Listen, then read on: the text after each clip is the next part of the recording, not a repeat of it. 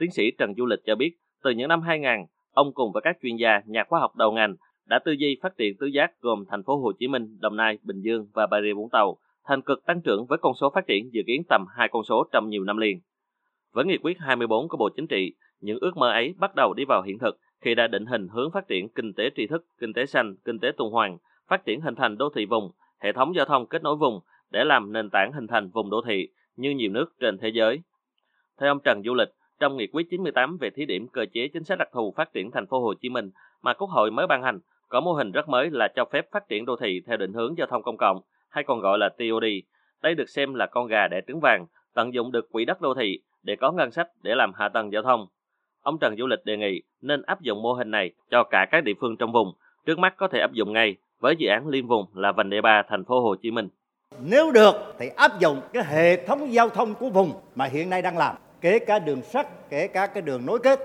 Như vậy thì chúng ta có sẵn mô hình TOD cho thành phố Hồ Chí Minh thì TOD sẽ áp dụng cho các địa phương trong vùng có điều kiện thì không cần phải nghiên cứu cái gì thêm nữa đó là rất thuận lợi riêng cái vấn đề kết nối giao thông vùng đồng quan điểm tiến sĩ Trương Minh Huy Vũ Phó Viện trưởng Viện Nghiên cứu Phát triển Thành phố Hồ Chí Minh cho rằng mô hình TOD nên được áp dụng không chỉ ở Thành phố Hồ Chí Minh mà còn ở các tỉnh xung quanh, cụ thể như Bình Dương. Các dự án TOD này thì chúng ta đang tiếp tục mở rộng ra để điều chỉnh để mà mở rộng các tuyến đặc biệt là tuyến Metro 1 thì trực tiếp ở đây là tuyến Metro 1 nối thành phố Hồ Chí Minh Bình Dương. Thì với thành phố Hồ Chí Minh được áp dụng cơ chế tư đi thì Bình Dương cũng tương tự như vậy. Và đây là một cái nguồn lực tài chính rất mạnh mẽ mà chúng ta có thể ứng dụng làm liền dựa trên cái nghị quyết 98 mà Quốc hội đã cho phép thành phố Hồ Chí Minh. Ngoài ra, tiến sĩ Trương Minh Huy Vũ cho rằng một trong các điểm nghẽn về thể chế là hội đồng điều phối vùng, nhất là về cơ chế huy động về nguồn lực, về tài chính cho các dự án hạ tầng giao thông trọng điểm, qua nghiên cứu, Viện Nghiên cứu Phát triển Thành phố Hồ Chí Minh cho rằng cần phải huy động tất cả các nguồn lực từ trung ương, địa phương, ODA và các định chế quốc tế để phát triển hạ tầng giao thông.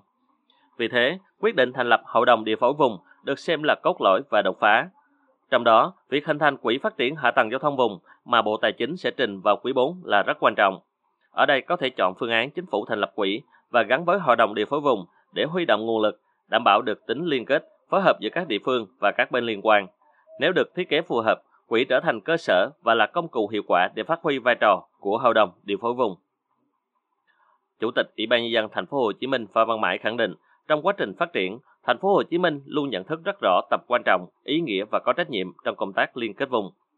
Thành phố Hồ Chí Minh nhất quán quan điểm mở rộng liên kết vùng để phát huy tiềm năng, thế mạnh của các địa phương, phục vụ cho sự phát triển chung của đất nước, đồng thời mở rộng không gian đô thị, không gian phát triển kinh tế xã hội của thành phố thể hiện vai trò trách nhiệm vì cả nước cùng cả nước của một trung tâm kinh tế khoa học công nghệ, đổi mới sáng tạo, chuyển đổi số, giáo dục đào tạo, y tế của vùng và cả nước. Theo ông Phan Văn Mãi, quy hoạch thành phố Hồ Chí Minh có vai trò đầu tàu kết nối nguồn lực trong vùng, hỗ trợ phát huy thế mạnh của các địa phương, phát triển các hành lang chiến lược, các cực tăng trưởng kinh tế trong vùng. Dựa trên các yếu tố đặc thù vùng, đặc biệt là thuận lợi về vị trí trung tâm, quy hoạch thành phố có vai trò tích hợp, thống nhất cho hạ tầng giao thông vùng, các chức năng nòng cốt, nhằm thúc đẩy phân bổ hài hòa các khu vực công nghiệp dịch vụ, tối đa hóa khả năng kết nối với các tỉnh lân cận, tạo ra cơ sở hạ tầng phục vụ không chỉ cho thành phố mà còn cho sự phát triển tiềm năng của các khu vực xung quanh. Khi vùng phát triển thì thành phố Hồ Chí Minh cũng phát triển. Do đó, ông Phan Văn Mãi cho biết, thành phố Hồ Chí Minh đã đề xuất một số cơ chế đặc thù cho vùng như thành lập quỹ phát triển hạ tầng giao thông vùng, trung tâm kiểm soát bệnh tật vùng, trung tâm chuyển đổi số, đổi mới sáng tạo vùng và trung tâm cơ sở dữ liệu về quy hoạch và phát triển kinh tế xã hội phát triển công nghiệp dữ liệu Sandbox, cho phép các địa phương trong vùng thực hiện TOD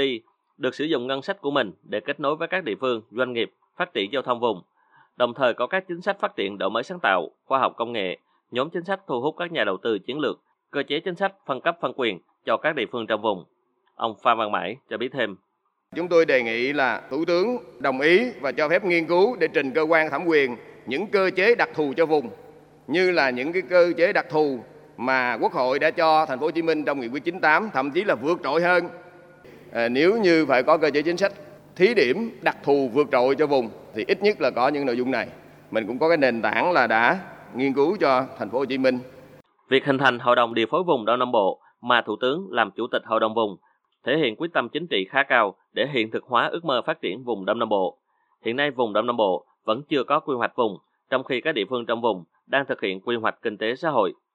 Do đó, cần phải điều phối làm sao các quy hoạch địa phương nằm trong tổng thể định hướng quy hoạch vùng. có sự phối hợp để hình thành rõ nét các cơ chế cụ thể rõ ràng, phát huy tiềm năng lợi thế của từng địa phương và cả vùng. Theo các chuyên gia, nếu làm tốt khơi thông nguồn lực, vùng Đông Nam Bộ có thể tăng trưởng ở mức hai con số trong giai đoạn 2026-2035.